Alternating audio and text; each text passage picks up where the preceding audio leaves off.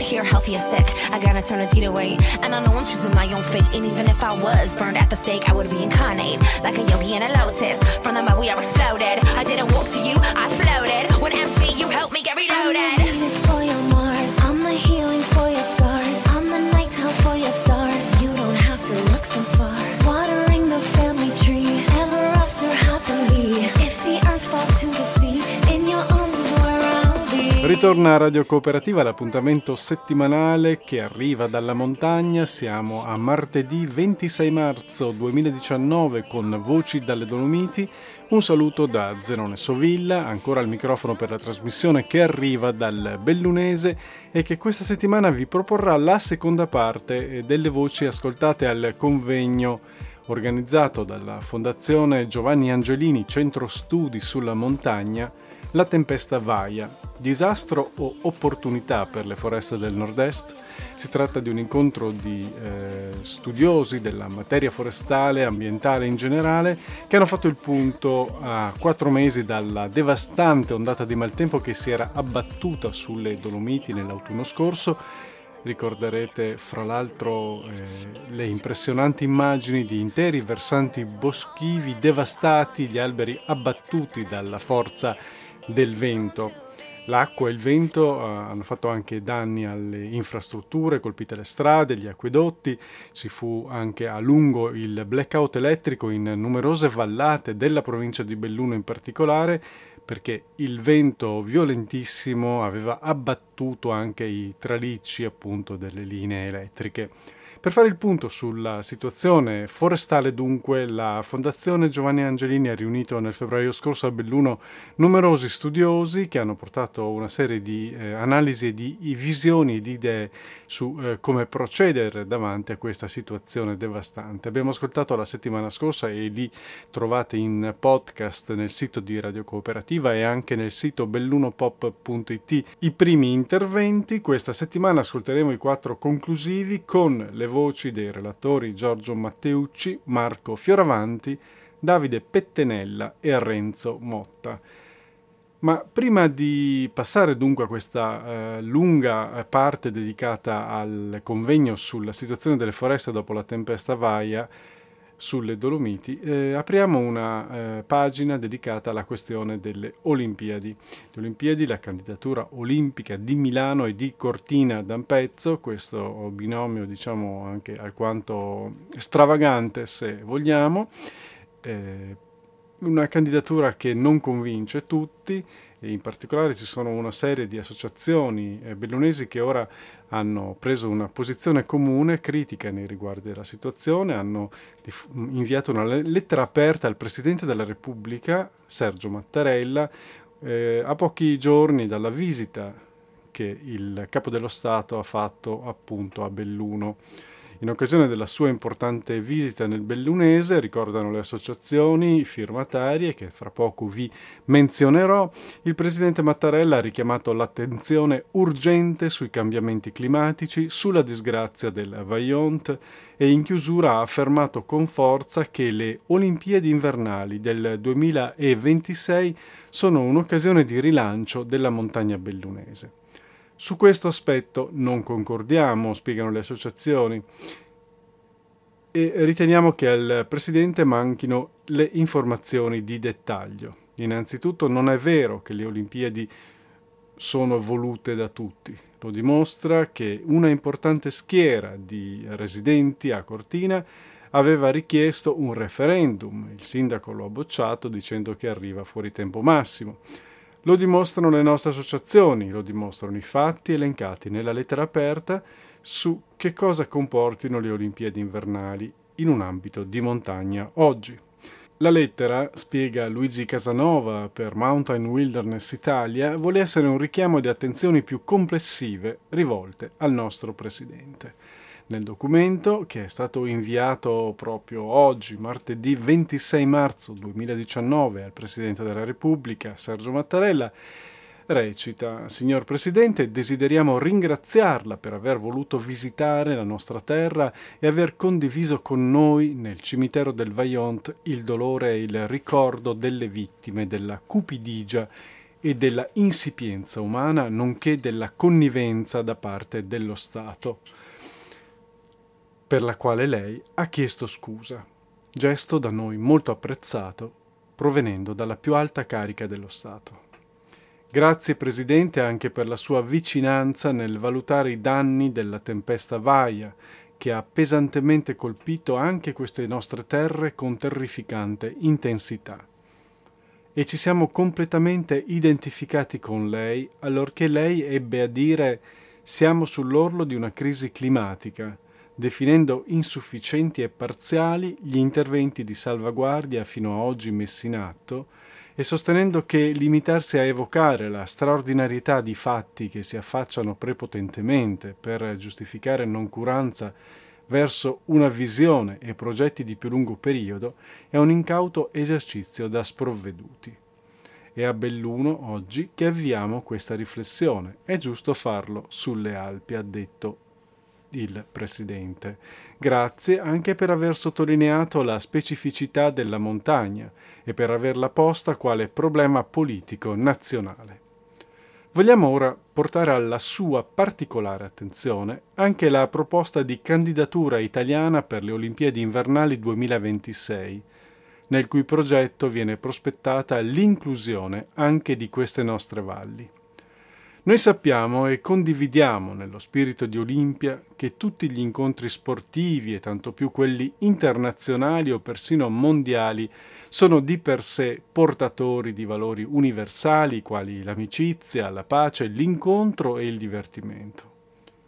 Ma osservando in concreto i giochi olimpici invernali celebrati negli ultimi dieci anni, Abbiamo capito che grazie da un lato alla continua crescita del numero delle partecipazioni nazionali, delle discipline di gara e degli atleti, in particolare delle atlete, e dall'altro alla crescita anche della loro ricchezza e complessità tecnica e della loro spettacolarizzazione sempre più mediatica, anche le Olimpiadi invernali sono diventati eventi ciclopici di grandi masse e grande forza d'urto.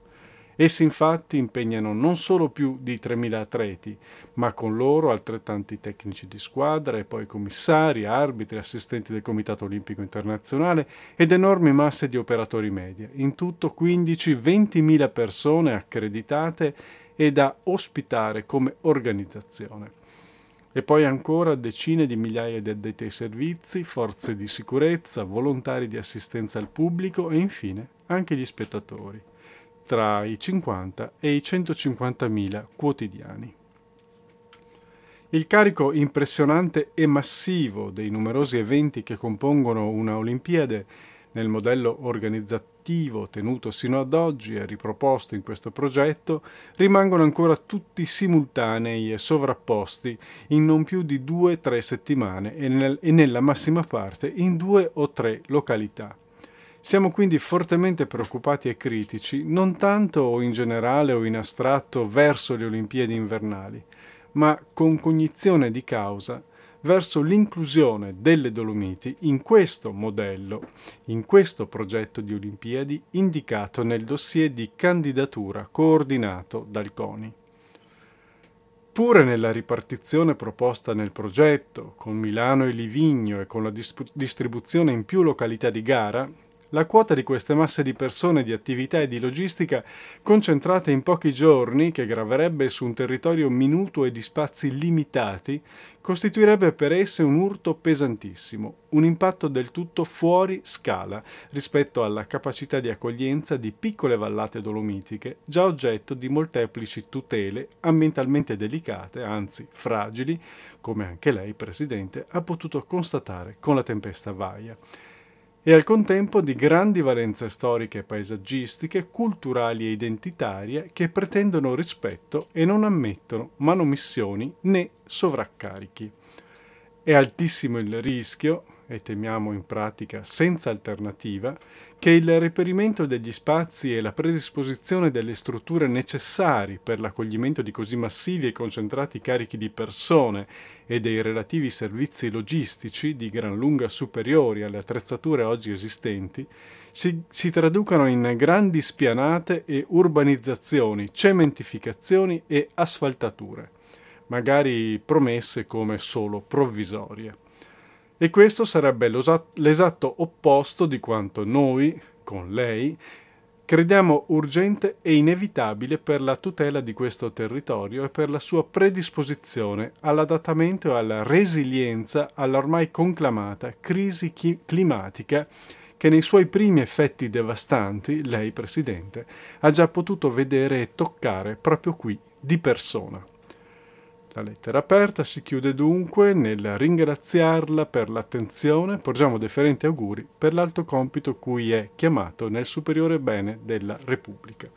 Così è dunque la missiva inviata giusto oggi, martedì 26 marzo 2019, da una serie di associazioni al Presidente della Repubblica per richiamare la sua attenzione sui rischi che eh, implicherebbe lo svolgimento di un evento quale i Giochi Olimpici invernali sulle Dolomiti. Firmano questa lettera eh, Mountain Wilderness eh, con eh, il presidente nazionale Franco Tessadri e il vice Giancarlo Gazzola, l'Eco Istituto del Veneto Alex Langer con il presidente Michele Boato, il WWF Terre del Piave con il referente Augusto Denato, la sezione di Belluno di Italia Nostra, firmata dalla presidente Giovanna Ceiner, il Comitato per altre strade Carnia Cadore,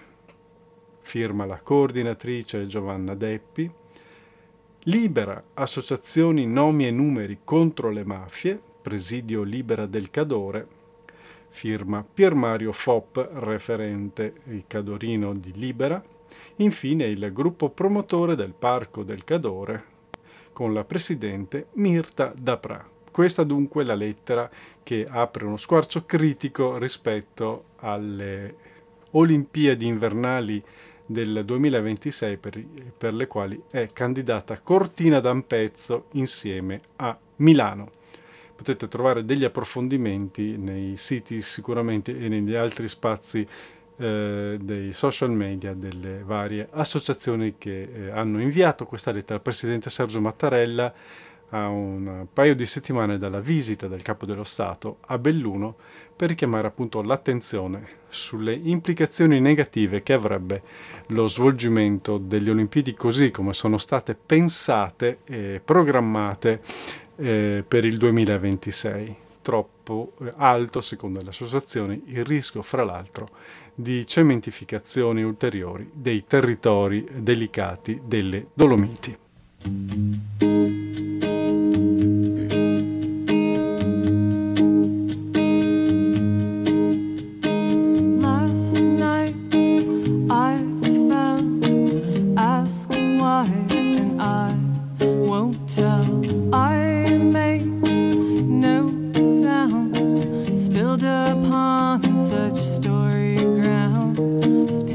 Man, this thin light hand, was asking me to dance.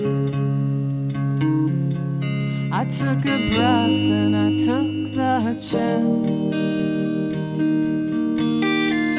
A wrong turn, another.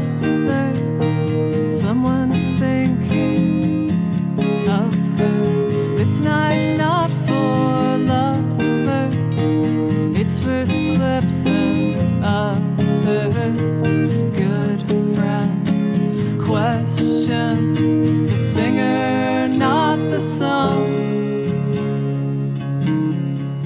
I don't play fair, I just play along.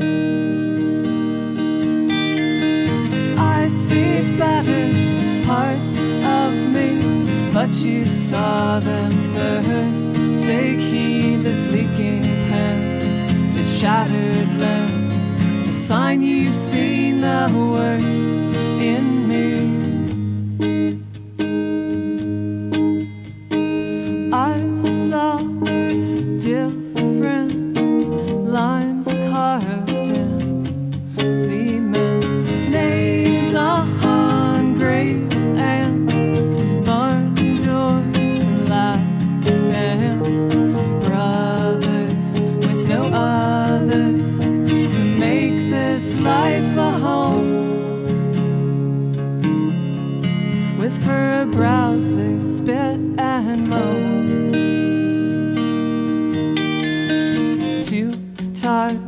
we heard a call to arms upon the highway, stripping through the blinds they could see, but it hurt to look.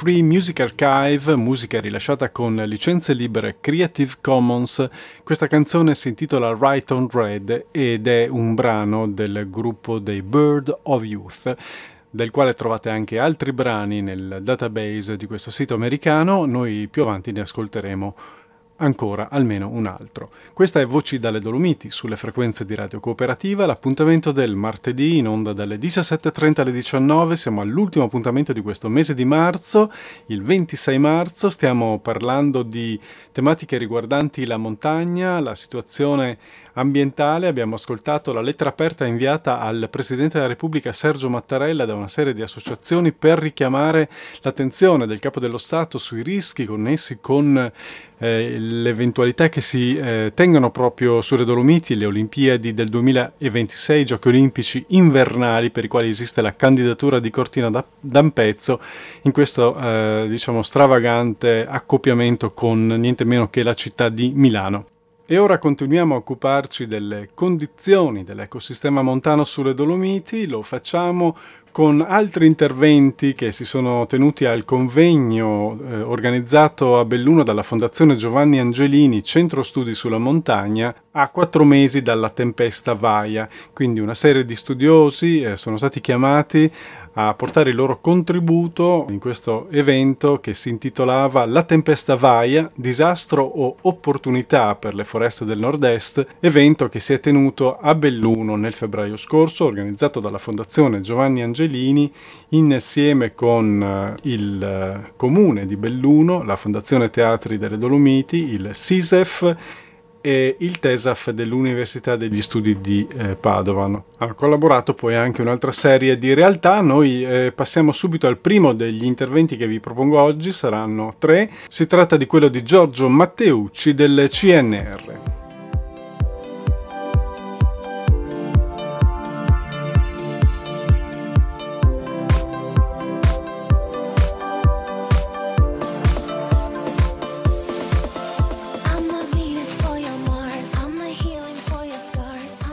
Grazie Marco, grazie a tutti, è, un onore, onore, è un onere essere qui provando a parlare di, de, del futuro e ringrazio ovviamente le prime relazioni che hanno inquadrato benissimo anche quello che dirò e anzi molte delle cose sono state in parte eh, anticipate. La questione che, che, che, che, ci dobbiamo porre, che ci siamo anche posti, cominciamo poi anche con la precedente relazione, è che la cosa è successa oggi, pochi mesi fa, eh, quello che succederà in futuro, poi per le foreste lo sappiamo, ha una prospettiva decennale o eh, centenaria e quindi dobbiamo confrontarci con le eh, situazioni che stanno cambiando. Um, il clima sappiamo, forse sta cambiando già oggi, questa è l'immagine del 2018, eh, vedete sotto l'andamento dal 1850 a oggi della temperatura media globale, il pallino rosso è il 2018 e tutto quello che è rosso è un'anomalia al di sopra delle medie del, eh, del 50-80 che sono prese a, a riferimento. Eh, 18 dei 20 anni più caldi della storia del, dell'uomo da quando facciamo le misurazioni sono dopo il 2000 e quindi diciamo um, questa cosa è già, è già presente. Questo è eh, dai colleghi del CNR ISAC la mappa dell'estate 2017 che ci ricordiamo per altri tipi di eventi estremi, eh, su tutta Italia, eh, solo per l'estate ovviamente 2 gradi e mezzo in più di temperatura e 40% in meno di, eh, di, pioggia. La seconda estate più calda, vedete sotto, dall'800 e la quarta più secca, sempre dal, dall'800. E non so se avete seguito, forse no, ma insomma eh, l'idea della, della, sfida dei dieci anni, foto postate diciamo, su, eh, sulle reti sociali, sui social network di persone famose dieci anni fa e oggi. l'Organizzazione Meteorologica Mondiale ha fatto un esercizio. Ognuno di, quel, di quelle righette rosse che vedete è la differenza di un decennio via l'altro, dal 1850 ad oggi e vi ho evidenziato la linea di zero, cioè tutto quello diciamo, che è negativo tra un decennio e l'altro. Se vedete, sopra sono i numeretti, l'aumento di temperatura praticamente da eh, 40-50 anni, un decennio via l'altro, stiamo andando sempre sul, sul, sul, più caldo. Quindi diciamo un po' meno legato all'invecchiamento della star o anche nostra della foto su Facebook o, o altri parti, ma questo era un segnale, dice guardate che la sfida dei dieci anni bisogna combatterla diversamente. Eh, scenari futuri, quindi abbiamo parlato un po' dell'oggi. Il futuro, eh, ovviamente non possiamo averne tutte le certezze, ma eh, dai rapporti del, dell'IPCC eh, che vengono eh, fatti ogni 4-5 anni, questo è, è l'ultimo, oh, queste sono le previsioni di una serie di modelli eh, che eh, sono diventate nel tempo via via sempre diciamo, meno incerte, siamo sempre nell'ambito delle previsioni. Sulla sinistra è lo scenario più favorevole, cioè quello in cui ehm, veramente mh, ci diamo una mossa a, a, ridurre le emissioni e sulla destra lo scenario più eh, invece eh, negativo.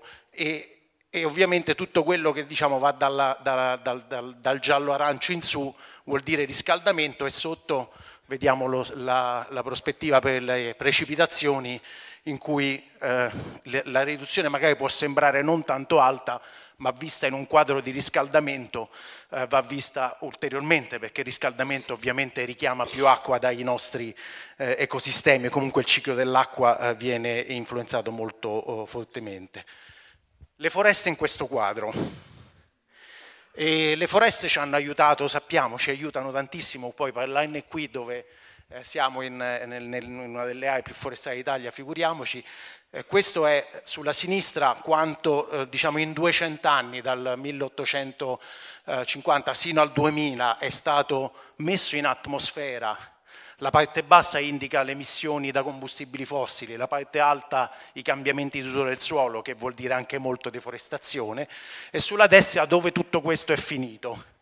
Il 40% è finito in atmosfera e quindi diciamo è la mm, determinante del cambiamento e del riscaldamento, però circa un 60% allora è finito tra gli oceani e gli ecosistemi terrestri, circa il 35%. Quando parliamo di ecosistemi terrestri è quasi tutto foreste, un po' di praterie, però eh, è quasi tutto foreste.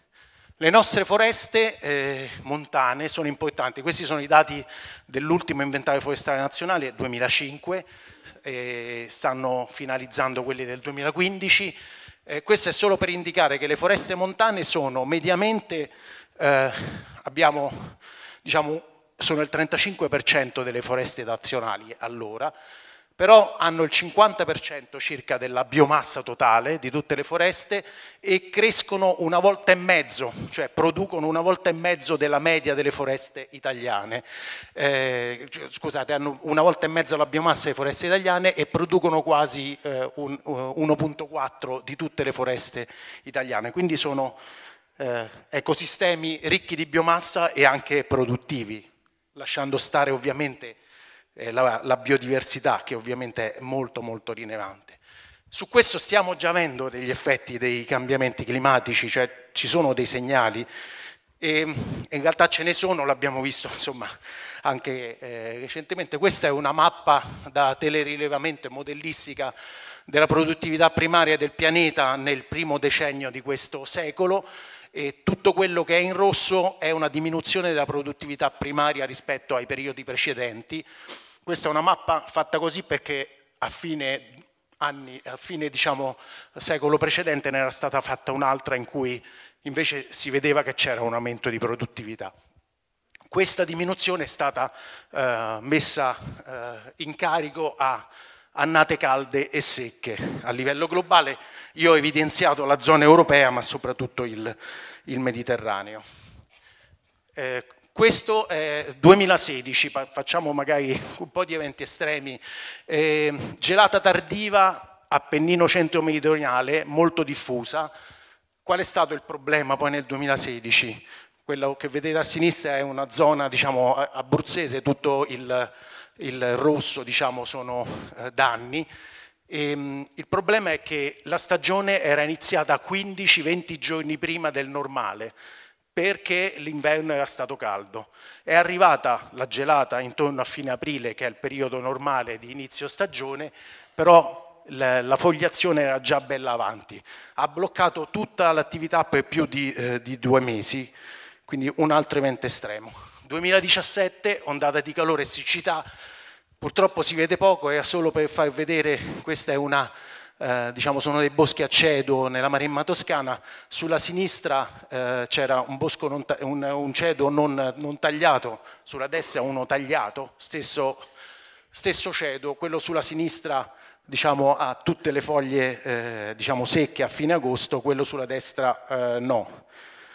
Questa è un'altra foto simile e nel 2017 abbiamo avuto l'estate di incendi più eh, distruttiva eh, degli ultimi eh, vent'anni. 2018 Vaia, quindi diciamo questi eventi estremi sta, di tipologia diversa stanno oh, diciamo, avvenendo con una eh, frequenza sempre maggiore. È una delle, delle, ipotesi che ovviamente il cambiamento climatico guidi questo uh, aumento di, eh, di frequenza. In ogni caso abbiamo visto che ci troveremo in, un, in una situazione diversa nel futuro, quindi quali sono le sfide per l'adattamento?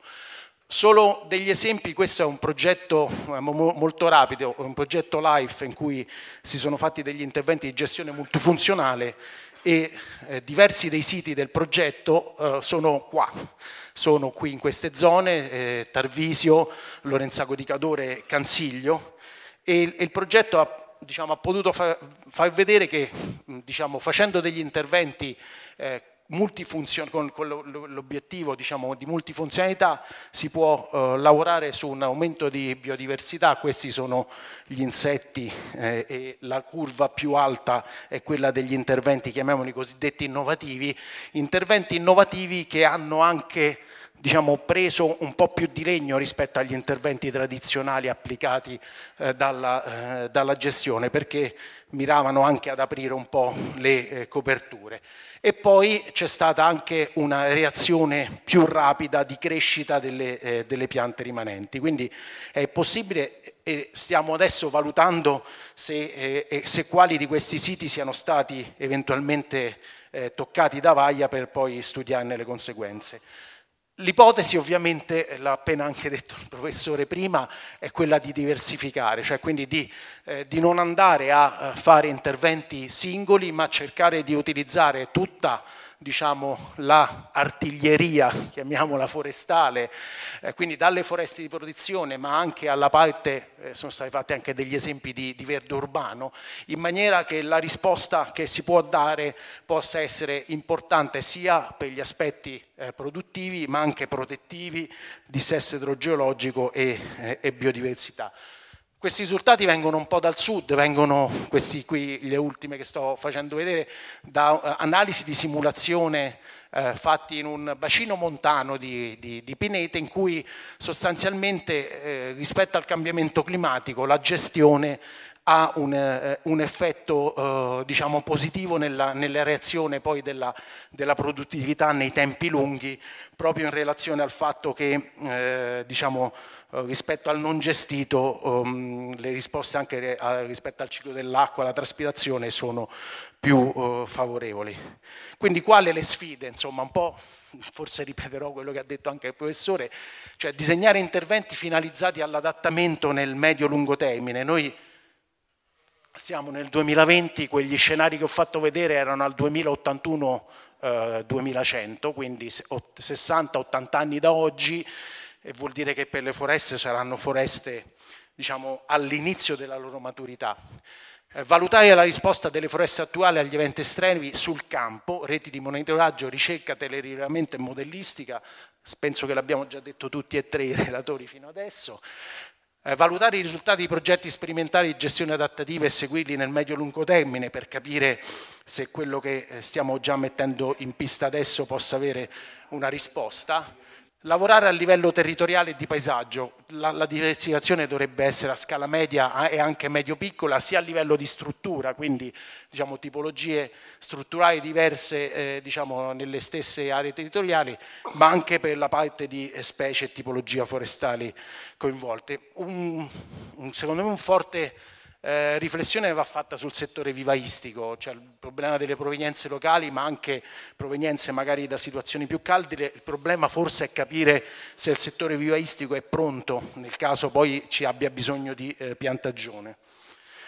E l'ultima riflessione che penso che è dimostrata dalle 400-500 persone qui presenti che nulla sarà possibile senza il coinvolgimento di tutti gli attori, cioè eh, come ha detto anche il professor Marchetti, la, la, la, ricerca viene e dice quello che c'è da fare, poi va via, eccetera. Se non si lavora tutti insieme, il risultato sul, eh, non si porta a casa. Solo un'ultima riflessione per la parte giovane o più giovane della platea.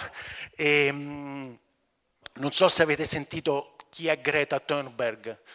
È un'attivista del clima di 16 anni che ha parlato a Katowice alla alla COP della, UNFCC sui cambiamenti climatici e a Davos dove diciamo, tutti i maggiori economisti mondiali sono presenti e ci ha detto, perché ci ha detto a noi, cioè dovete sentirvi come se la casa sta bruciando, dovete muovervi, dovete eh, essere attivi e su questo ovviamente eh, aspettiamo lo stimolo dei più giovani perché il lavoro, tutto questo è per voi, grazie.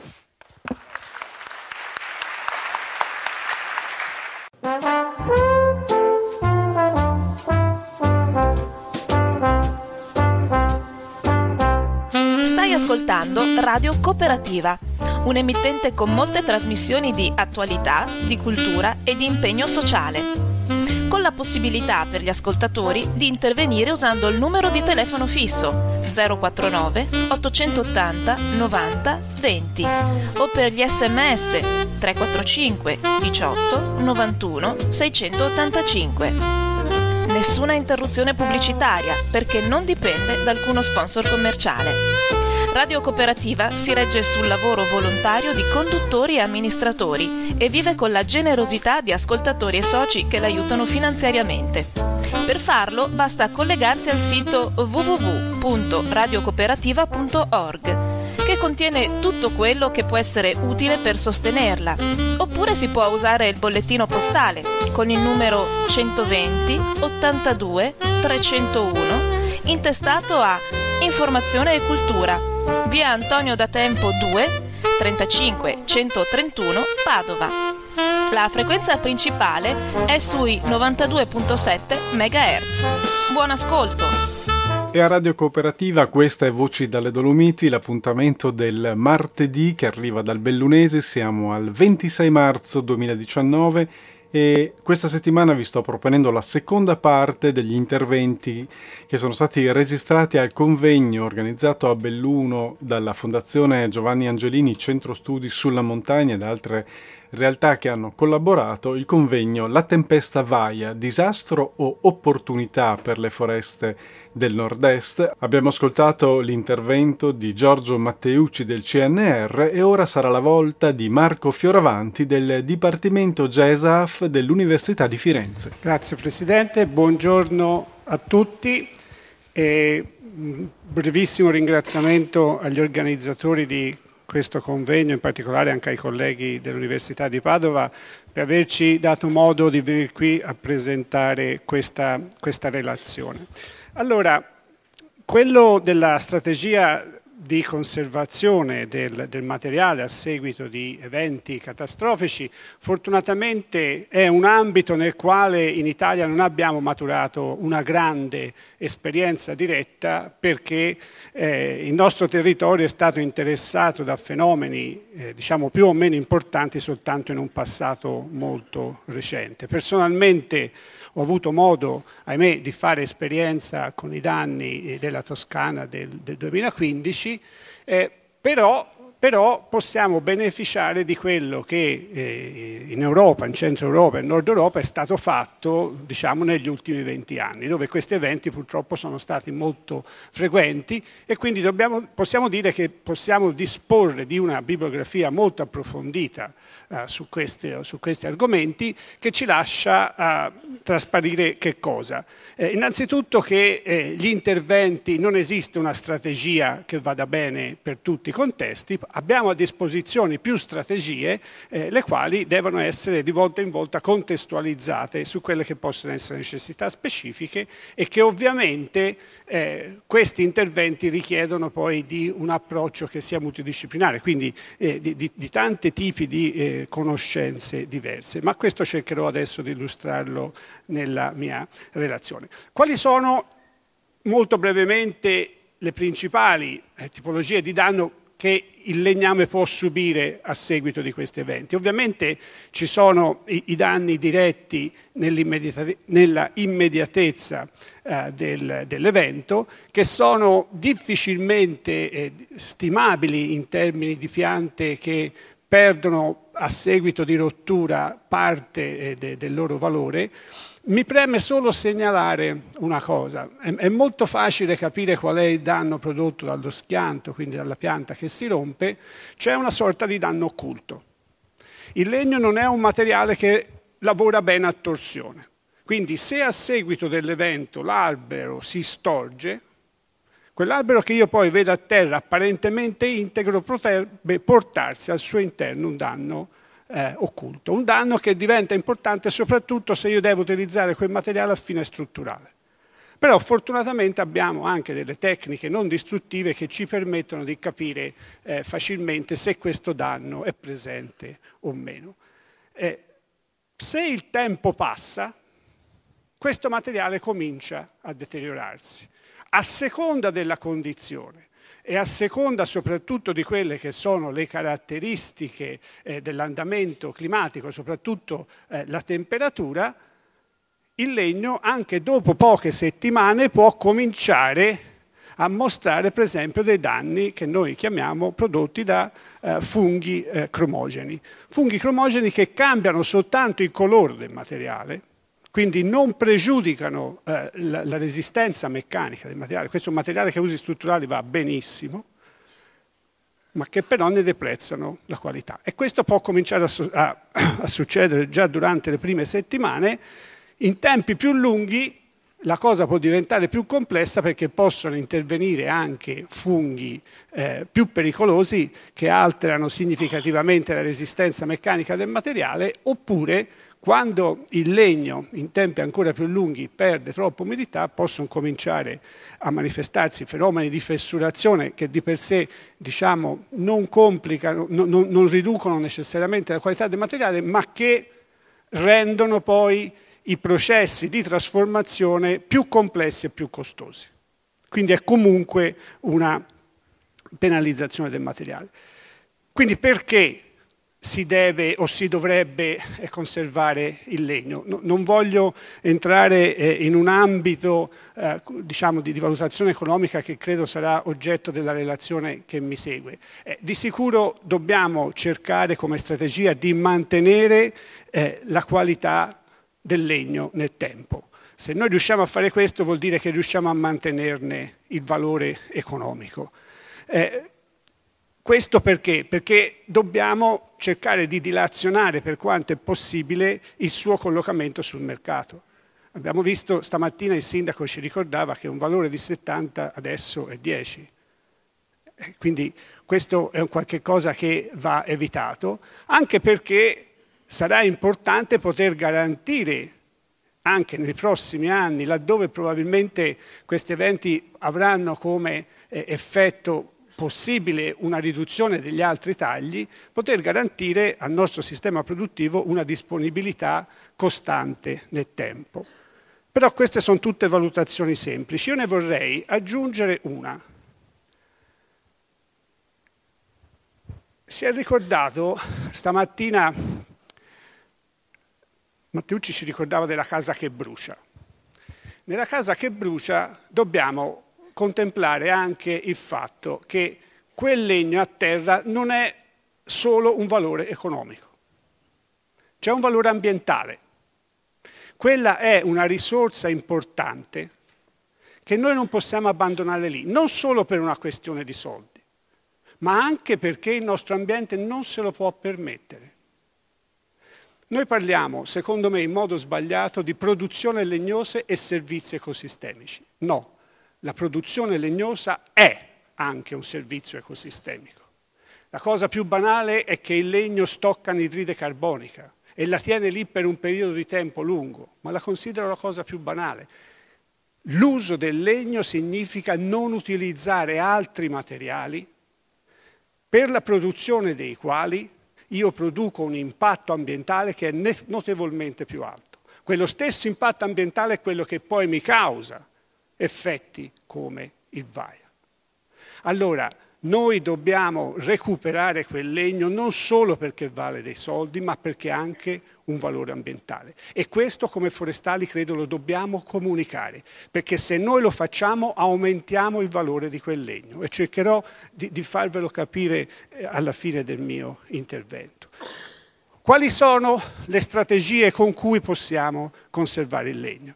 Il legno è un materiale che nasce che è stato progettato dalla natura per lavorare in acqua. Il legno sostanzialmente conduce acqua all'interno dell'albero, quindi è nato per stare in acqua. Quindi fin tanto che noi manteniamo alto il contenuto di umidità del legno, il legno non perde le sue caratteristiche originarie.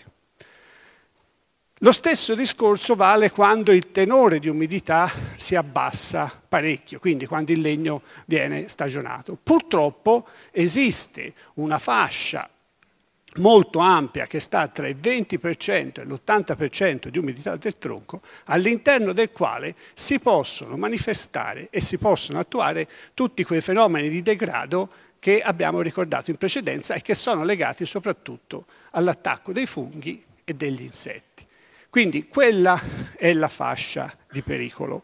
Eh, quindi le nostre strategie saranno tutte funzionali a che cosa? A cercare o di ridurre rapidamente il contenuto di umidità oppure cercare di mantenerlo quanto più a lungo possibile. Questo in via schematica. Ovviamente questo processo sarà più facile quando abbiamo a che fare con specie che in linguaggio tecnologico chiamiamo più durabili, quindi che hanno delle caratteristiche naturali per cui è più facile che queste si mantengano da sole nel tempo rispetto ad altre. Quella che vedete qui non è altro che una tabella che è riportata sulla, norma, sulla norma europea che classifica tutte le specie in funzione della loro suscettibilità all'attacco dal fungo. Il 4 vuol dire che la si conserva male, 1 vuol dire che la si conserva bene. Le specie rappresentano un aspetto, l'altro ovviamente la stagione può essere in fase o in controfase rispetto a quelle che sono le fasi biologiche degli insetti, per esempio, ma soprattutto gli effetti della temperatura. Ovviamente in certi periodi dell'anno questa operazione è più semplice. I metodi che sono stati applicati e che vengono applicati, come vedete, sono molti. Mi preme precisare che non dobbiamo vederli come metodi alternativi. Dobbiamo considerare metodi complementari, complementari da utilizzare in modo complementare talvolta anche nello stesso sito di stoccaggio. Okay? Quindi possiamo avere una conservazione in situ, possiamo pensare a un'essiccazione rapida, a trattamenti di, di immersione, aspersione e soprattutto eh, un trattamento molto innovativo sul quale spenderò qualche parola in più è quello di eh, copertura e conservazione in ambiente anossico. Cominciamo molto rapidamente dalla, dalla conservazione in situ. Eh, che secondo me soprattutto nel caso degli schianti diffusi può rappresentare un qualcosa di interessante. Che cosa succede talvolta? Succede che una pianta, pur essendo abbattuta, mantiene ancora una certa quota parte di radici collegate con il suolo. 30, un 40%. Questa pianta è una pianta che continua la sua attività fisiologica. Quella che vedete alla, nella, parte destra dell'immagine è il risultato di un canotaggio che io ho fatto, questa è un abete della foresta di Vallombrosa, uno di quelli caduti nel 2015, che io ho fatto 3-4 mesi dopo che quella pianta era a terra. Eh, per chi si intende di anatomia del legno vede che lì la pianta è partita con la sua attività fisiologica. Il cambio sta lavorando, il tessuto sta crescendo, quindi vuol dire che la fisiologia della pianta è perfettamente intatta. Questo non ci permette di lasciarla lì per anni, ma ci può permettere di lasciare lì quella pianta in sicurezza e eh, diciamo, agire su eh, situazioni più, più urgenti. Come vi dicevo, una strategia può essere quella di provare a portare via l'acqua dal legno il più rapidamente possibile. Eh, questo ci permette di fare eh, uno stoccaggio in maniera molto semplice, quindi con dei costi molto bassi eh, e pot- potenzialmente anche stoccare grandi quantitativi di legname, che è poi più o meno sostanzialmente quello che si fa ogni qualvolta eh, si fa un'utilizzazione.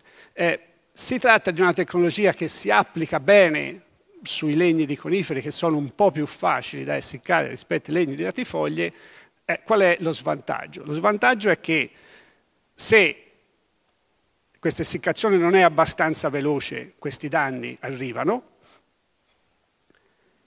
L'altro, l'altro, svantaggio è che una volta che questo legno è essiccato, come si diceva all'inizio, perde una parte del suo valore e soprattutto la trasformazione di questo materiale è complicata. Però si tratta per esempio di un'ottima strategia se l'obiettivo può essere quello di indirizzare il materiale ad usi strutturali, per esempio travature, dove con una semplice fresatura io realizzo poi l'elemento. Oppure quando poi penso di poter destinare questo materiale alla triturazione. Okay? Quindi costa poco, però purtroppo è adattabile a materiale di scarso eh, trattamenti per, per, immersione, immersione totale, bacini d'acqua. Questo è un trattamento che è molto efficace da un punto di vista della conservazione del legno, ma che è fortemente impattante per gli, per gli ecosistemi eh, acquatici. E veniamo poi al trattamento che è quello che è stato più eh, applicato, che è il trattamento per, per, aspersione. Qui ancora una volta la strategia è sempre la stessa. Io bagno continuativamente il materiale in modo da mantenere la sua umidità. Questo è un sistema che ha permesso di stoccare quantitativi enormi di materiale, eh, diciamo non c'è sostanzialmente teoricamente limite, richiede delle eh, infrastrutture ovviamente adeguate, quindi devo poter individuare dei piazzali, eh, eh, li devo eh, attrezzare, quindi ci sono dei costi. Eh, il problema è la gestione dell'acqua. Il problema è la gestione dell'acqua perché innanzitutto abbiamo detto prima meno 41% di precipitazioni, nei nostri climi potremmo in certe fasi dell'anno non avere acqua e soprattutto l'acqua che viene dallo scolo, diciamo, è un'acqua che si è molto arricchita degli estrattivi del legno, quindi è un'acqua inquinante. Quindi devo prevedere tutto un sistema di eh, ricircolo. Eh, è importante l'identificazione dei siti potenziali. Questa io però la posso fare anche prima. Che cosa voglio dire? Questo è un esempio di quello che abbiamo fatto in Toscana, dove posso dare tanti eh, parametri tecnici e individuare preventivamente. Purtroppo io credo che eventi come questi si ripeteranno. Allora forse le amministrazioni possono cominciare prima a pensare dove in caso di io potrò eh, allocare questo, questo materiale. Perché il fatto di poter aggregare l'offerta che viene da questo materiale è un primo elemento per poter ricostituire la filiera. Così come è facile gestire il problema della provenienza e dell'assegnazione del proprietario del legname. Ci sono ormai delle tecnologie che ci permettono di eh, gestire dati, masse di dati anche molto più importanti riferite al singolo pezzo pezzo di legno. Quindi è possibile gestire in modo intelligente queste cose. Ecco, eh, l'ultimo esempio di cui vi parlo è quello, a mio punto di vista, più innovativo e più interessante, che è quello che consiste tecnicamente nella copertura del legname con un telo di PVC che poi viene termosaldato. Quindi quello che si viene a creare è una sorta di silos eh, artificiale dove inizia un processo di fermentazione che in brevissimo tempo consuma tutto l'ossigeno che è all'interno di questo contenitore. Il fatto che venga consumato l'ossigeno e che poi per tempi molto lunghi, anche di 4-5 anni, all'interno di quel contenitore non ci sia ossigeno, l'umidità rimane, fa sì che il legno che, vedete, queste sono la fase di preparazione in cui si stendono a terra teli di PVC, il legno viene coperto, il materiale viene termosaldato, quando poi si va a riaprire la qualità del legname è pressoché eh, perfetta. Questo è un trattamento che è molto interessante perché può essere applicato in contesti diversi e su scale diverse. Si è iniziato a fare sperimentazione su 30-60 metri cubi, adesso si sta lavorando anche su cataste fino a 200 metri cubi, non necessita di grandi spostamenti del materiale ed è potenzialmente interessante anche per la gestione di qualche cosa che va al di là dei, dei, dei danni, cioè può essere applicato alla gestione del, del legno. Quindi questo è uno schema di riferimento. Veniamo ai costi che è l'aspetto importante. Eh, questi sono i costi riportati dai, dai, colleghi stranieri. La cosa che posso dirvi è che il metodo per aspersione, il costo di investimento di 5 euro è un po' basso, secondo me va almeno raddoppiato. Il fatto è che comunque si tratta di costi che vanno dai 15-20 fino addirittura ai 30 euro per metro cubo. Vedete, è importante la differenziazione per anno di fine stoccaggio. Questo vuol dire che io vado a caricare sul costo, sul prezzo finale del, del legname un costo importante. E questo fa sì che poi alla fine i quantitativi di materiale che vengono conservati non sono poi eh, così eh, enormi. Abbiamo visto che ne- negli eventi europei che citavo prima, questi hanno riguardato eh, un 5-10% della massa totale del materiale, ma se lo riportiamo ai numeri che ci siamo detti stamattina viene fuori un quantitativo di materiale importante. L'ultimissima parola la vorrei spendere su questo. Non ci vergogniamo del legname che proviene da questi eventi. Questo è quello che hanno fatto i nostri colleghi americani a seguito dell'evento Katrina, okay, che vi ricordate ha distrutto la città di Los Angeles. Questo è un gruppo di designer hanno, a cui è stato dato come tema di lavorare con quel legno. Quel legno ha un valore intangibile in più. Se noi questo lo comunichiamo, aiutiamo quel legno ad essere venduto. Dobbiamo trasformare il prodotto che abbiamo a terra, che è il legno, in un sistema prodotto. E la trasformazione da prodotto a sistema prodotto avviene aggiungendo al prodotto un servizio e una comunicazione. La tempesta Vaia, per le sue implicazioni ambientali e sociali, ha molto da comunicare. Quel legno si porta dietro quei valori. Un primo esempio che mi è parso molto interessante è stato il tentativo di istituzione della filiera solidale. Quindi, in conclusione, eh, abbiamo la necessità di conservare il valore economico ma anche ambientale del legno che abbiamo a terra nel tempo.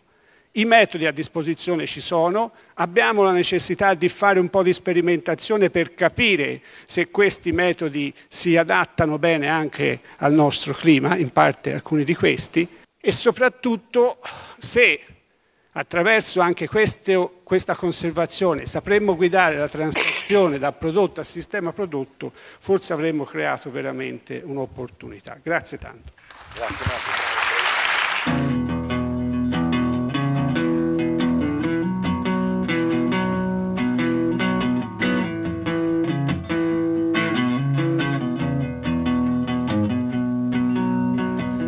your sons and daughters. We're going down again. Walk this town of the deepest end. Are you feeling beat down now, kid? Don't bother packing lightly and ignore the shrimp eating grits. Then ditch your well meaning friends. They don't make a bit of difference in the end. Just fake it up just a go swim. Take your money, funny. Barely play, but in. Set the stage, now you're all the rage, now you win. You can just ask politely, but we'll pitch you into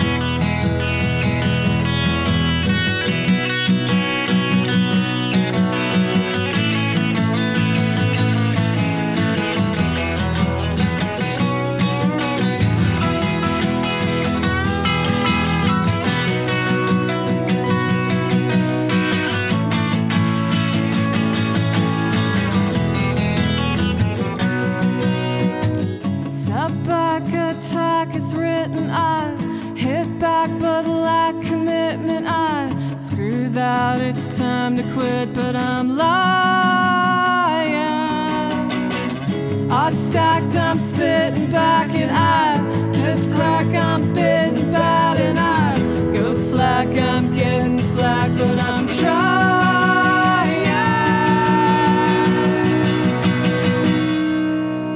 You lead them like lambs to slaughter. Then you bleed them dry and pretend till it's time to skip town again. I'm just looking down the barrel of another dead end. All the boys like your angle, and you're careful not to offend. I pay to play and I play to win. It doesn't matter though, I don't seem to have the right friends. Just make it, don't make it a game. It's just sink or swim. Take your money, it's so funny. Barely play, but you're in. Set the stage, now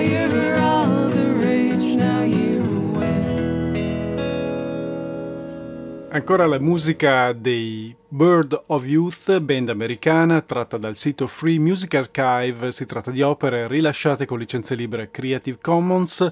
In questo caso la canzone si intitola Sons and Daughters. Questa è Radio Cooperativa, state ascoltando Voci dalle Dolomiti, la trasmissione che arriva dal Bellunese. Siamo entrati nell'ultima mezz'ora per questo martedì 26 marzo. Vi ricordo che potete trovare i podcast comunque di questo programma nel sito della radio, radiocooperativa.org e anche a bellunopop.it. Per contattare Voci dalle Dolomiti potete in- utilizzare la pagina Facebook oppure l'indirizzo email vocidalledolomiti chiocciolagmail.com.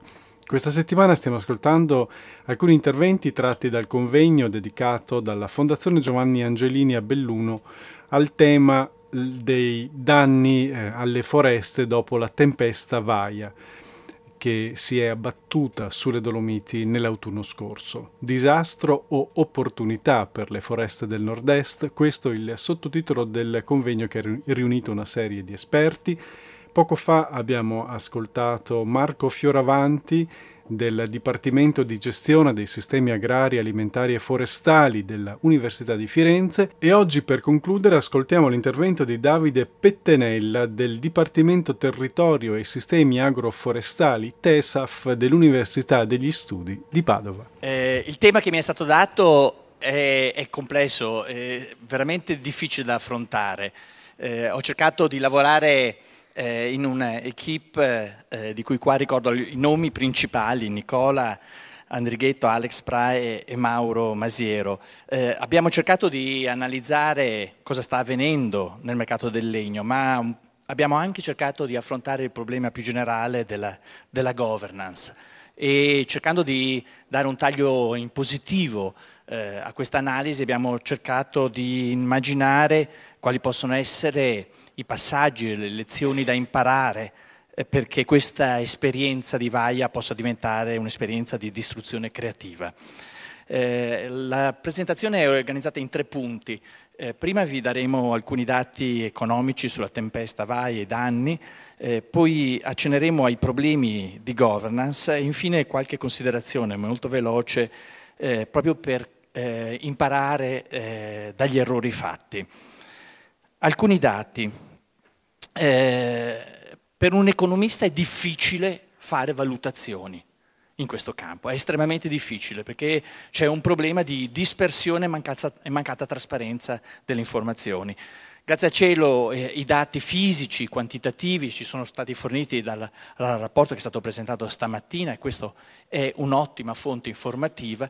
I dati economici sono estremamente carenti. Qua abbiamo l'unica positiva, veramente eh, estremamente utile esperienza che è quella della provincia autonoma di Trento che da anni con intelligenza cerca di fare un investimento che è anche un investimento di monitoraggio dei prezzi. Ecco, noi abbiamo lavorato soprattutto eh, su questa banca dati, molto preziosa, molto utile, molto eh, eh, aggiornata, eh, che certamente è un esempio di eh, organizzazione della commercializzazione del mercato del legno. Abbiamo guardato i dati a partire dal 2017 e abbiamo analizzato più di mille, 1008 in particolare, aste. Eh, pensiamo che questa situazione del Trentino sia abbastanza rappresentativa di tutto il nord-est, non fosse altro perché avete visto dai dati eh, di Chirici che eh, il Trentino è la regione italiana eh, che è stata in termini di massa e di superficie più colpita.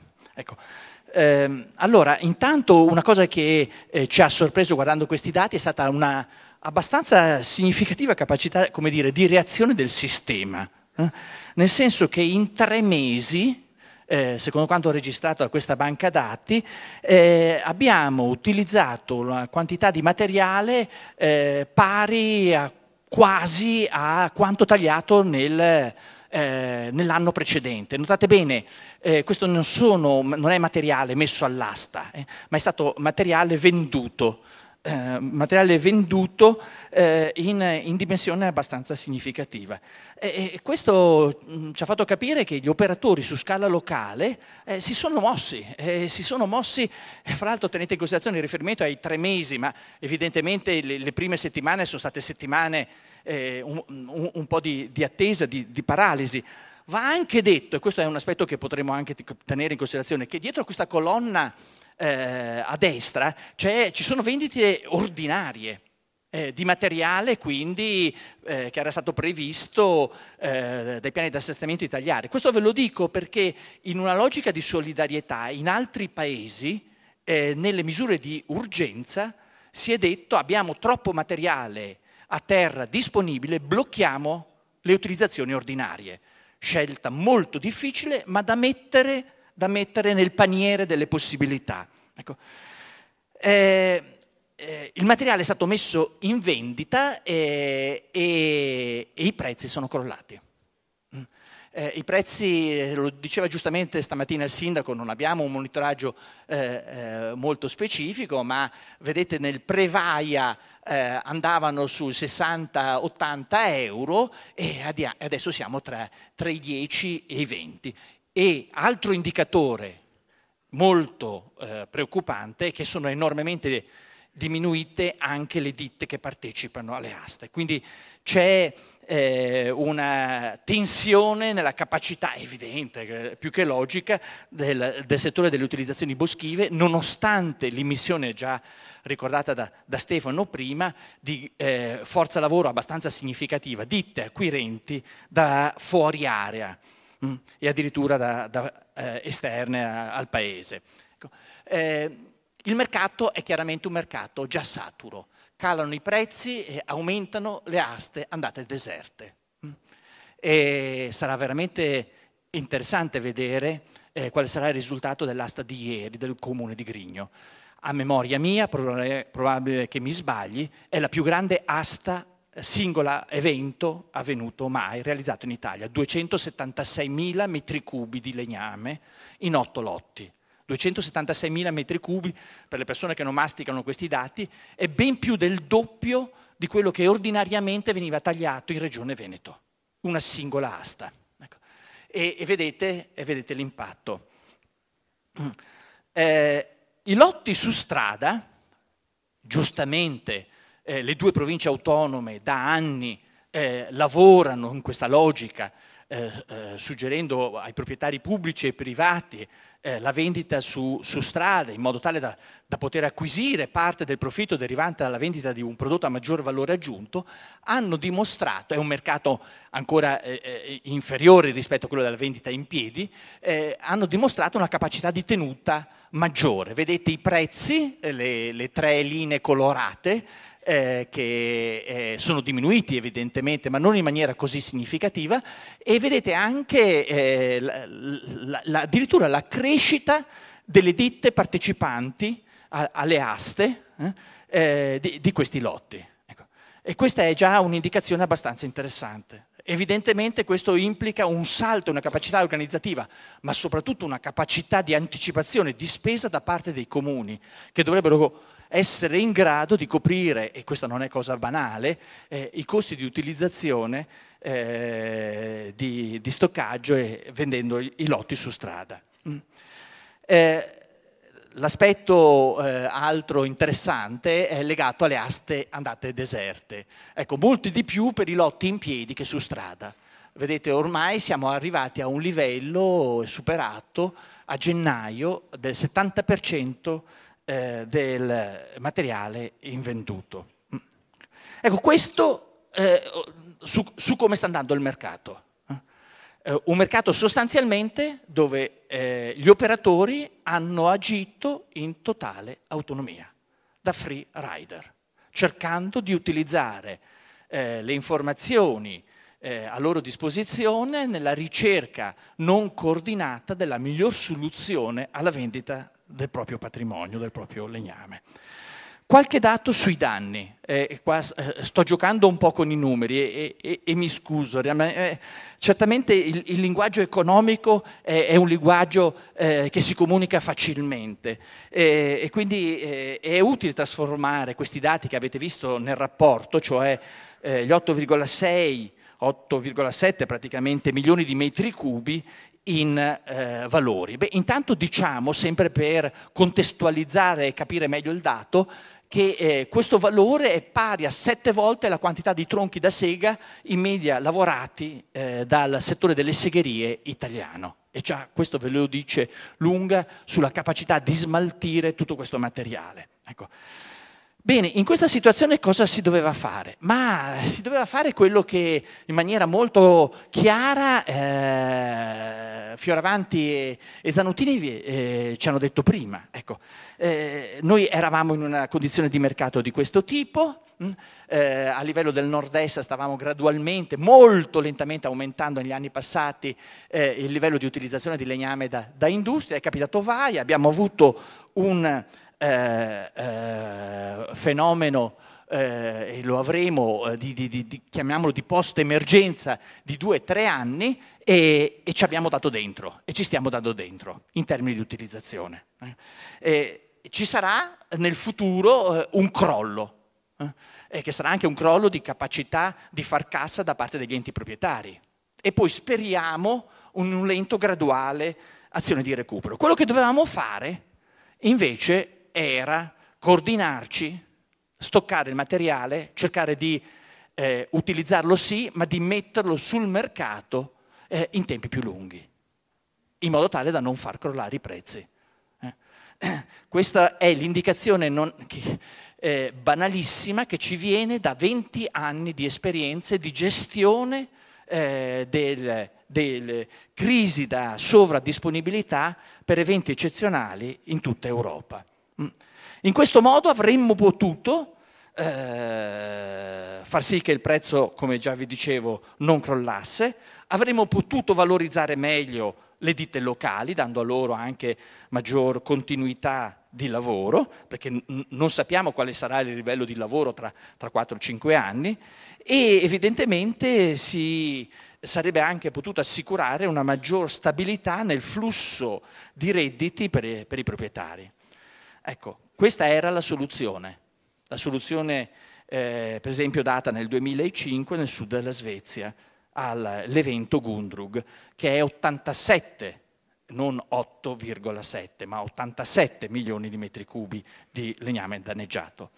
In questa situazione qual è il danno economico che abbiamo avuto? Ma eh, diciamo, se, se eh, eh, avessimo potuto vendere questo materiale a 50 euro eh, a, a, metro cubo, il danno sarebbe stato di 434 milioni. Di fatto lo stiamo svendendo, nel migliore dei casi, intorno ai 20 euro a metro cubo, cioè realizzando in complesso 174 milioni eh, di euro. E la differenza dei due, danni, dei due dati scusate, è in una stima molto grossolana del costo della disorganizzazione.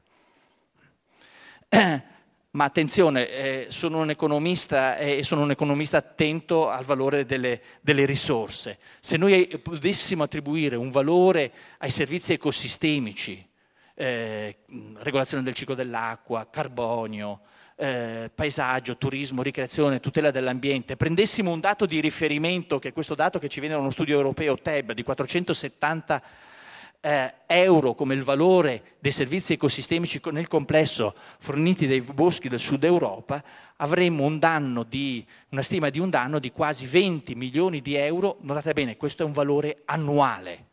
Eh? Che evidentemente proseguirà nei prossimi anni in una dinamica che tutti ci auguriamo ed è molto probabile che sarà una dinamica di un danno in diminuzione, ma per quanto tempo? 10, 15, 20 anni? Questo è ben difficile da saperlo. Ecco, l'aspetto eh, un pochettino che ci dovrebbe più allarmare, ma nello stesso tempo ci dà una chiave interpretativa di quello che sta succedendo, è che siamo in un quadro macroeconomico preoccupante.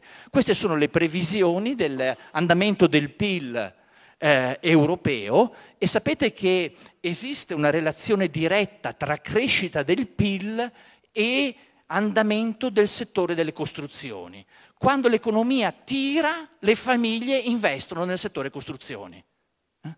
E quando investono nel settore costruzioni, la domanda di materie prime per il settore costruzioni, in primis tra le tante materie prime, che, quella che a noi ci interessa, il legname, la, la domanda tira. Ebbene, adesso abbiamo una situazione invece di eh, recessione abbastanza eh, palese, una dinamica economica eh, che vede anche la riduzione dei mutui perché aumenta il loro costo, quindi meno investimenti in edilizia e già il settore edilizio italiano è in forte difficoltà e una ridotta domanda di segati. Mm. Quindi aspettative negative eh, degli operatori. Ricordando il nostro comune grande maestro, che amava molto ironizzare, eh, mi piace anche ricordarvi che questa martellata di Dio, mm, eh, non programmata, eh, ha avuto eh, nel breve periodo dei perdenti, eh, ma anche dei operatori che un po' ci guadagnano. È importante questa distinzione, anche perché l'operatore pubblico eh, deve eh, riuscire in un certo senso a compensare i danni tra le diverse parti. Allora, i loser sono sicuramente la collettività, in particolare delle aree montane. Eh, eh, pensate anche a tutti gli impatti sul settore turistico e sono fondamentalmente proprietari pubblici e privati locali. Eh, vista anche la, la, dinamica dei prezzi. Ma ci sono eh, dei eh, gainers, che sono le aziende che producono energia elettrica e termica, i consumatori di legna da ardere, le industrie dei pannelli, le industrie della carta in parte anche le imprese boschive, almeno quelle non danneggiate, le industrie degli imballaggi, le segherie. E beh, questi si ritrovano una materia prima disponibile a prezzi significativamente inferiori. Ne sapranno approfittare? Stabilizzeranno la loro attività economica? Mm? Cosa sarà fra due o tre anni? E questo ci pone il problema eh, della governance. Allora, eh, è chiaro, ma ribadiamolo ancora una volta, eh, gli eventi eccezionali eh, stanno diventando la norma nei boschi europei eh? e saranno la norma anche nei boschi italiani. Eh, questi sono i dati degli eventi principali, eh. ma stanno diventando la norma e lo sono già diventati anche nei boschi a noi vicini. Eh. In Slovenia, che è dietro l'angolo, eh, nel 2017 ci sono stati 9 milioni di metri cubi distrutti dalla Galaverna e 8,6 nel 2014, soprattutto per attacchi parassitari, per, per lo scolitide. Eh, a settembre eh, chi leggeva la stampa di settore eh, nella principale rivista austriaca veniva informato che nel 2018, nel settembre 2018, prima dei nostri eventi, c'erano già 51 milioni di metri cubi di legname da schianti disponibile sul mercato centroeuropeo. 51 milioni di metri cubi. Dovevamo pensarci prima. Eh, eh, è stato detto, ci sono state eh, delle risposte, questo è noto perché fa parte della nostra cultura italiana, molto positive nell'immediato, eh, nel ripristino delle infrastrutture. Siamo stati bravi, efficienti, generosi, accomunati da valori comuni la mobilità della eh, società civile è veramente eh, da ricordare, l'importanza di questi fatidici corpi intermedi. Tra le tante eh, esempi anche di fantasia, perché bisogna poi avere anche fantasia, un gruppo di nostri ex laureati che ha creato uno spin-off che si chiama Etifor, eh, ha lanciato un sito che è stato eh, di, notevole successo per raccogliere fondi prima di Natale eh, mi pare che siamo intorno ai 60.000 euro per interventi puntuali a Feltre, eh, ad Asiago, eh, in Val di Fiemme, ecco, in Val di Altesella. Ecco. E, ehm, eh, c'è stata una generosa e, e, e, non inaspettata, direi, mobilitazione dei sindaci dell'università, penso che vi sia chiaro, una grande attenzione dei media eh, Vaia sarà ricordato come l'evento che ha fatto prendere coscienza agli italiani eh, che abbiamo un terzo del patrimonio forestale, un terzo del patrimonio fondiario coperto da boschi. Ecco, Però attenzione, risposte positive di singole categorie non sono l'azione di governance, che in una società complessa e articolata comportano dialogo inclusivo, coordinamento e attivazione condivisa di regole aiuti e aiuti. Questo non l'abbiamo avuto. E questo non l'abbiamo avuto eh, anche perché il problema obiettivamente che dobbiamo affrontare è estremamente complesso. Eh, ehm, ci sono degli aspetti interessanti, in parte Stefano Grigolato l'ha ricordato prima, eh, c'è una certa concentrazione territoriale dei danni e quindi una eterogeneità della distribuzione dei danni. C'è una situazione molto diversificata per quanto riguarda eh, la quantità di pianta a terra, l'accessibilità, il livello di gestione, il grado di protezione. Abbiamo situazioni difficilissime come queste, ma permettetemi di dire, anche perché dobbiamo essere onesti e raccontarci le cose come sono, che abbiamo anche situazioni come queste in Trentino, eh? cioè di una giovane fustaia in terreno pianeggiante, assolutamente accessibile, che era stata negativamente per anni abbandonata eh? e dove adesso stanno facendo bei soldi eh, in un'attività di utilizzazione eh, che evidentemente ha costi eh, estremamente contenuti. Ecco, questo in termini di governance significa che non possiamo fare parti uguali tra disuguali. Eh? Cioè dobbiamo essere certamente sì solidali eh, con chi ha avuto e subito una calamità e non aveva possibilità di prevenirla, però dobbiamo anche essere onesti e dire, beh, c'era chi gestiva male il proprio patrimonio e non ha fatto quello che doveva fare. Mm? Eh, quali sono gli aspetti che rendono la governance un'operazione complessa? Eh? Beh, sfortunatamente abbiamo una struttura industriale estremamente diversificata da provincia a provincia, da regione a regione, con alcuni contesti abbastanza ben strutturati, il Trentino e l'Alto Adige, e due contesti, che sono soprattutto quello del Veneto e del Friuli Venezia Giulia, dove l'industria di prima lavorazione del legno eh, si è disintegrata, si è abbastanza smantellata negli ultimi anni e rimane, ed è però una presenza che non sempre è positiva, una domanda significativa di legname di basso valore di basso valore unitario. E qua questo crollo dei prezzi a cui stiamo, stiamo assistendo può avere anche questa chiave di lettura. Eh? Eh, un eh, utilizzo non sempre ottimale de- della risorsa legnosa. E comunque, viste le quantità che abbiamo di fronte, evidentemente siamo onesti, non possiamo non pensare a una destinazione che non sia quella anche dell'export. Finisco eh, con una slide di considerazioni finali.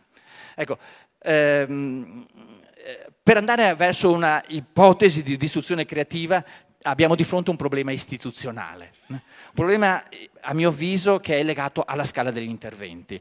il problema ha una dimensione internazionale e io mi chiedo se dieci regie regionali e provinciali non coordinate e disomogenee sono il modo corretto per affrontare il problema. La risposta è evidentemente negativa. Abbiamo fatto delle cose, e le abbiamo fatte anche bene, in tempi giusti, le norme in deroga, eh, abbiamo, eh, l'abbiamo visto stamattina, raccolto eh, dati sui danni, no?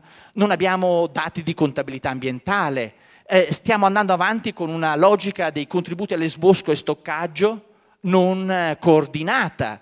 Ehm, l'attivazione, nodo fondamentale delle ditte, eh, non c'è stata o è stata soltanto su una scala amministrativa troppo piccola. Eh, la raccolta di semi, le attività vivaistiche, i criteri di gestione delle aree protette, la formazione e l'assistenza tecnica straordinaria in questo caso. Ecco, tutte aree di intervento dove un forte coordinamento sarebbe stato, è tuttora assolutamente necessario. Ma lasciatemi dire che ci sono anche degli elementi strutturali eh, in più alla base, dei nodi eh, che dobbiamo eh, più gravi affrontare, anche perché sono nodi di più lungo periodo. Il nodo dei modelli di gestione delle foreste, almeno di quelle pubbliche.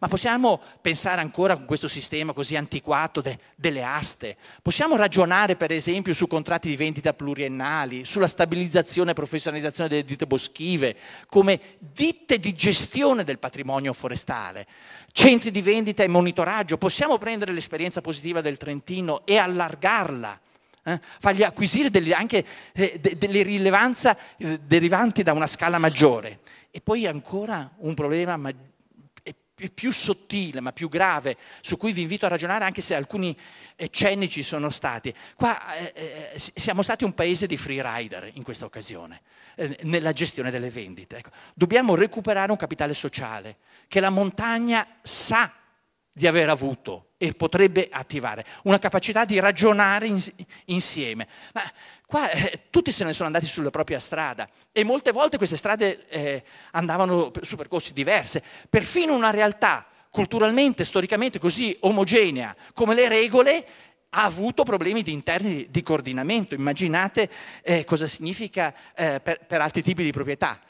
E in questo contesto eh, nel post-emergenza eh, è necessario attivare tutte le potenzialità tecniche e operative disponibili e questo non l'abbiamo fatto. Io rimango tuttora abbastanza perplesso vedendo per esempio che l'agenzia tecnica per il settore forestale della Regione Veneto, Veneto Agricoltura, non è stata minimamente eh, coinvolta eh, nelle attività eh, del post-VAIA, nonostante che gli abbiamo passato 400 e passa operai forestali. E questa è l'ultima. E questa è l'ultima slide in cui eh, io penso che eh, dobbiamo utilizzare questa immagine bella di un grande economista, Schumpeter, della distruzione creativa, per far sì che l'uragano Vaia sia un'occasione per riflettere sull'opportunità di definire una nuova politica dell'offerta di prodotti e servizi forestali. Grazie era l'intervento di Davide Pettenella dell'Università degli Studi di Padova, Dipartimento Territorio e Sistemi Agroforestali, al convegno organizzato a Belluno sul tema La tempesta Vaia, Disastro o opportunità per le foreste del nord-est? Un appuntamento promosso dalla Fondazione Giovanni Angelini, Centro Studi sulla Montagna, e al quale hanno collaborato anche appunto l'Università di Padova, il Comune di Belluno, la Fondazione Teatri delle Dolomiti e il SISEF. Poi ci sono altri soggetti che hanno contribuito a questo evento che è stato importante per mettere a fuoco la situazione a quattro mesi circa dalla gravissima ondata di maltempo devastante che ha colpito varie zone delle Dolomiti in modo particolare e che ha eh, fra l'altro distrutto molti boschi, molti versanti sono stati veramente devastati e ora c'è la questione appunto del, degli alberi, eh, degli alberi abbattuti e anche di come eh, rinascerà la foresta devastata, come eh, intervenire oppure non intervenire in questo contesto. Nelle settimane scorse abbiamo, scusate, la settimana scorsa abbiamo ascoltato altri interventi sempre da questo convegno, in precedenza abbiamo fatto il punto sulla questione anche della fauna selvatica, c'era il timore che moltissimi animali eh, selvatici potessero essere stati uccisi dalle piante che si sono abbattute al suolo e, invece secondo i primi eh, rilevamenti gli animali sono riusciti a fuggire e non ci sarebbero sostanzialmente eh, vittime nelle foreste devastate. Problemi invece gravissimi per la fauna ittica con eh, la moria di pesci. Questo era quanto avevamo comunicato nelle settimane scorse che potete trovare nei podcast di Voci dalle Dolomiti a radiocooperativa.org e a bellunopop.it. Per questa settimana è tutto, se lo vorrete ci eh, risentiremo il mese prossimo, in aprile, il 2 aprile, per un nuovo appuntamento con Voci dalle Dolomiti. Per parte mia, Zenone Sovilla, grazie dell'ascolto e buona serata con Radio Cooperativa.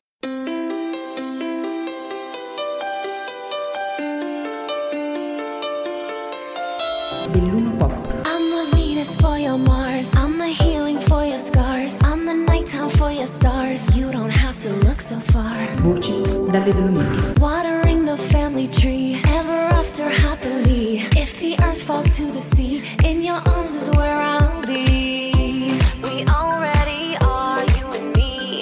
Psychically in tune to the. Voci, voci, voci dalle Dolomiti.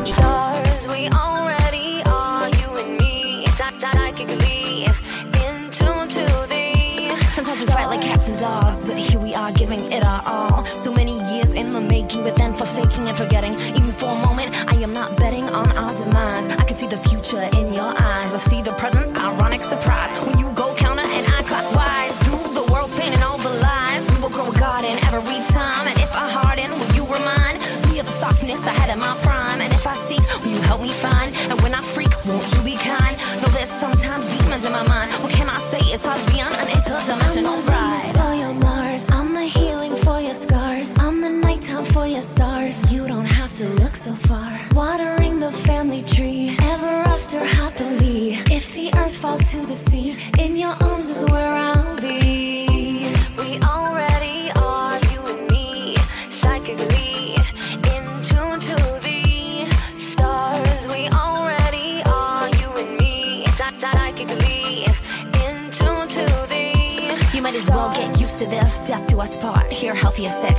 eternity to wait. And I know I'm choosing my own fate. And even if I was burned at the stake, I would reincarnate like a yogi in a lotus. From the mud we are exploded. I didn't walk to you, I floated. When empty, you helped me get reloaded.